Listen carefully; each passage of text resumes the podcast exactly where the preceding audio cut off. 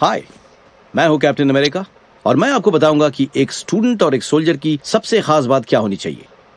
Patience क्योंकि patience ही हमें जीत दिलाती है। पर कभी कभी हमें लगता है कि इससे कुछ भी हासिल नहीं होने वाला। और आप निराश हो जाते हैं कि आपने आखिर इतनी देर इंतज़ार क्यों किया? और कितने टेक दूँ यार?